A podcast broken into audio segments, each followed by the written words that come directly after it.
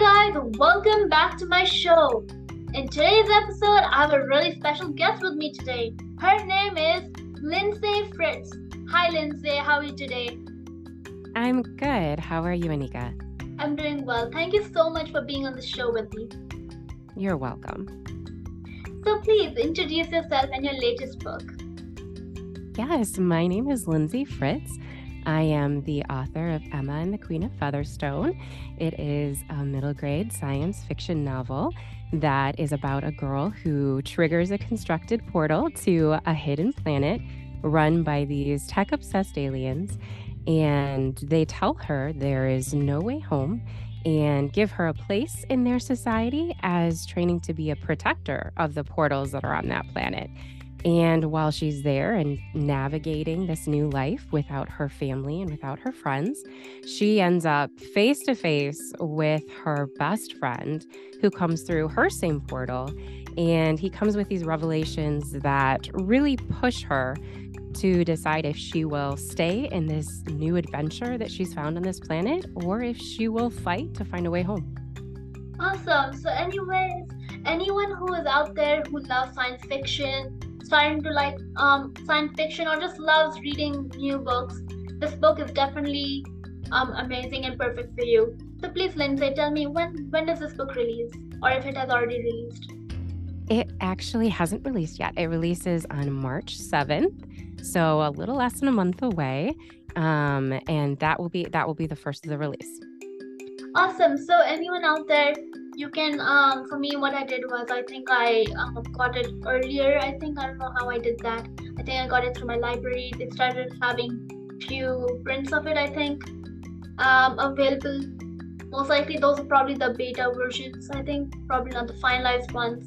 But those of you out there who are interested in this book you can definitely check it out um, on amazon. Once it's out there you can even just bookmark the amazon site so that as soon as it's available you can buy it. I believe there's a pre-order option too that you can yes, look into I... and you can definitely like because that way then you do not lose your place and you might actually get the book. And if you yes. rather not buy it and would like to read it anyways, you can just wait for a couple more days, a couple more weeks, in fact, and get the book for free in your libraries. Mm-hmm. But anyways, um, I'll be putting all those links, like I'll put um, Lindsay's website into the show notes so you guys can look at her website and then see what you like. Um, so on to my next question for you.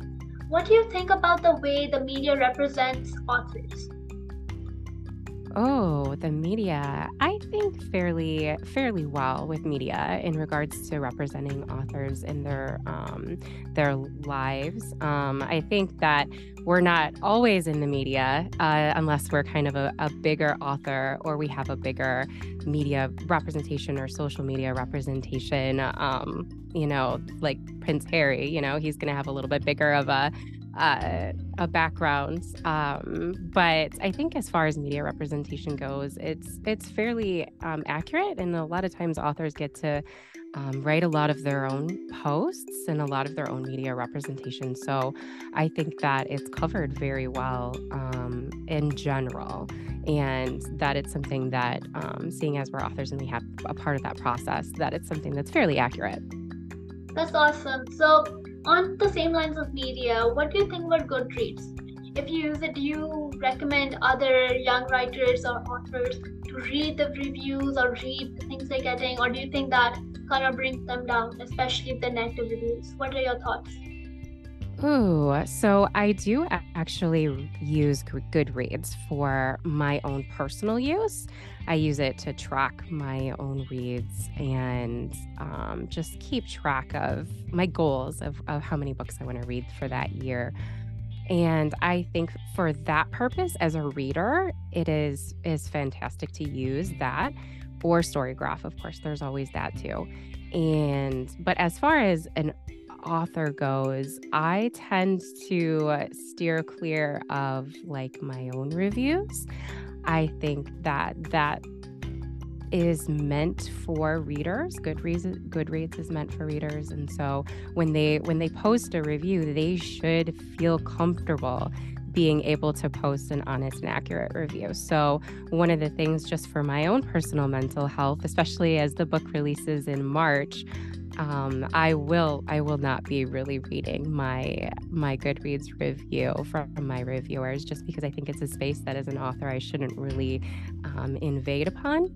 And as far as as reading those, that is something that I just kind of want to have a clear line as being an author um, and not reading my own reviews because they're they're not meant for me. They're meant for general readership. Definitely. So what would your like um, feedback or advice be for um, authors who kind of like are beginning like um, debut authors kind of like you i believe right? Pardon, um, could you repeat? so i was saying that um, you're a debut author right? Yes i am. Yes so for other debut authors out there who may not be like um, adults yet maybe they're teenage authors who are debuting their new books um, I, as a teenager, um, as a teenager myself, you tend to want to look at your reviews to see how it's doing.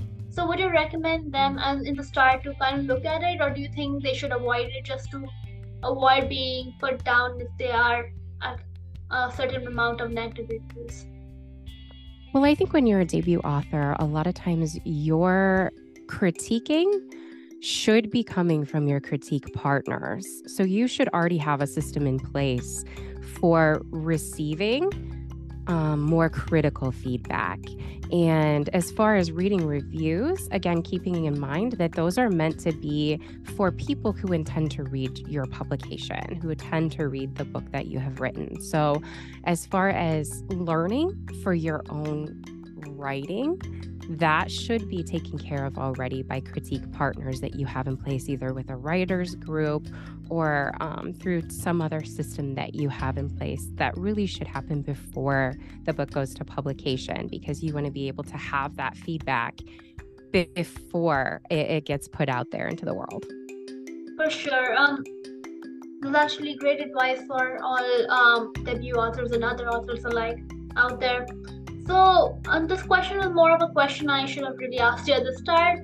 But what was the inspiration? Like, what was the inspiration that made you want to start writing? I have always loved writing. I have written since I was very little, but I never actually took it seriously. I think I remember having a project in high school that was write your own children's book and I ended up using it for a couple different classes because I was trying to cheat the system a little bit. And I don't think it really hit me how much I wanted to be a writer until much later, more so like now. And right before the pandemic hit was when I really researched into becoming a writer and publishing and focused on my my manuscript and finishing my novel that was when I decided, okay, I'm going to jump into this. This is something that I really love, and I'm going to just continue with it and see where it goes. That's awesome. I think that the fact that your um, inspiration to start writing was from the beginning is a very good thing. Personally, for me, um, of course, my journey is kind of still starting. I'm still like 14, 15 right now, 14 and a half to be exact.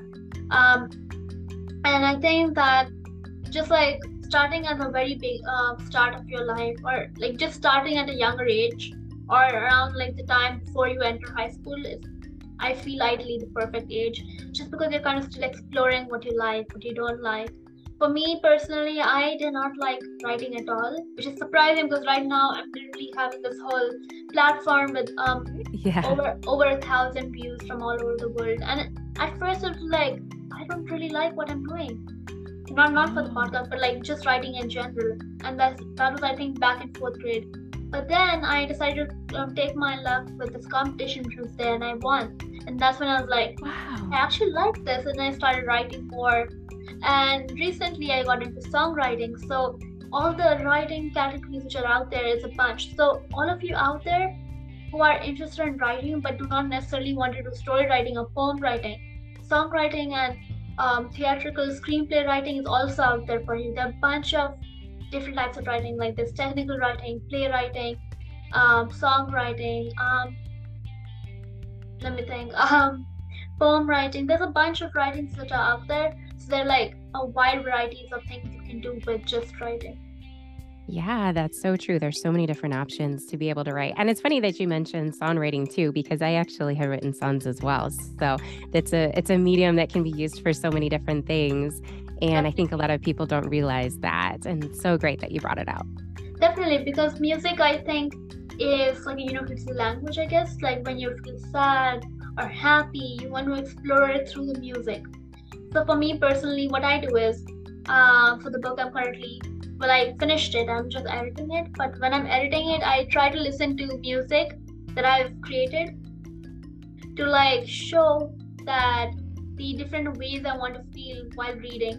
For example if i'm writing a battle scene i put in some intense music in my background get into the zone and it really helps with editing. And i think songwriting too when you're songwriting you kind of want to get into the zone of the point of view you're trying to write from. For example if you're writing about um, friendship. You want to get into the zone of how you felt during the situation, especially if it's a real life thing. Yeah, exactly. That's so helpful. So, on to my second last question. What's your spirit animal? Like, what do you think resembles you the most? Oh, that's a very good question. Oh, I got to think about that for a second. Hold on.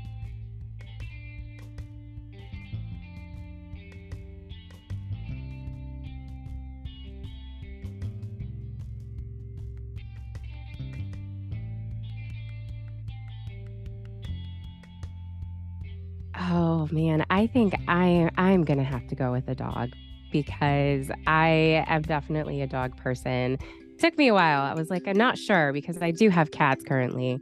And I but I think as far as personality goes and just having that that lovable, really wanting to to be be happy and joyful and that is something that um, hopefully comes across to other to other people as well. Um, I'd like to think that, anyways, but I think because I happen to prefer dogs, I will just say a dog person. the dog is my spirit animal.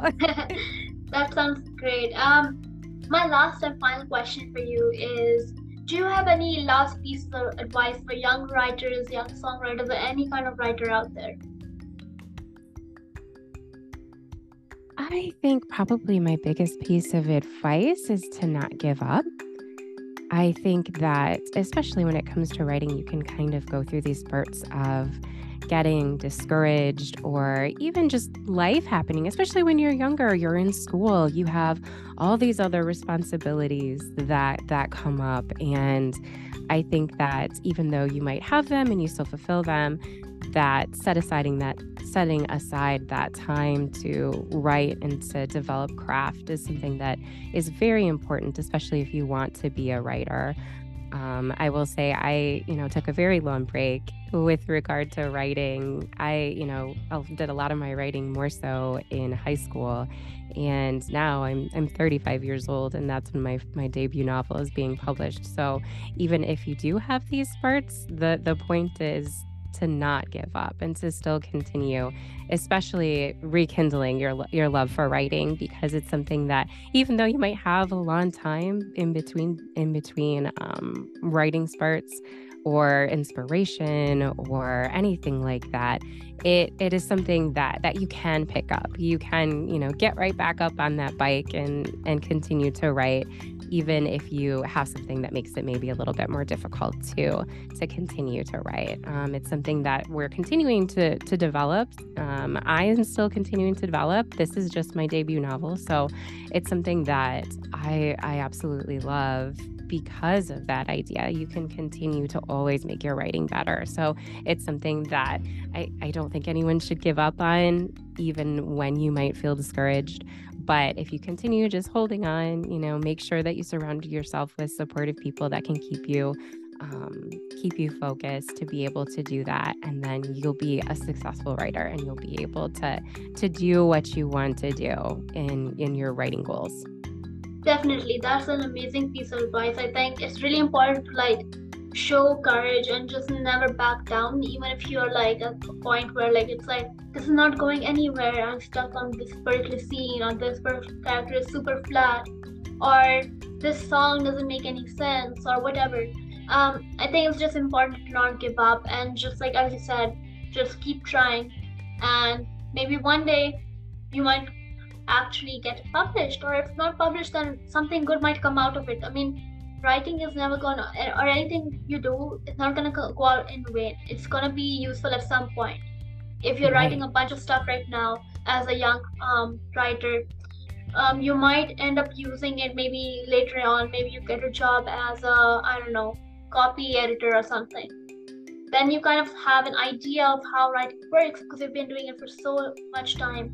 So let's say like you are um, i don't know let's say you're 10 years old and you continue writing, writing, writing, and you're now, let's say, I don't know, 40 years old, I guess, or 50 or whatever.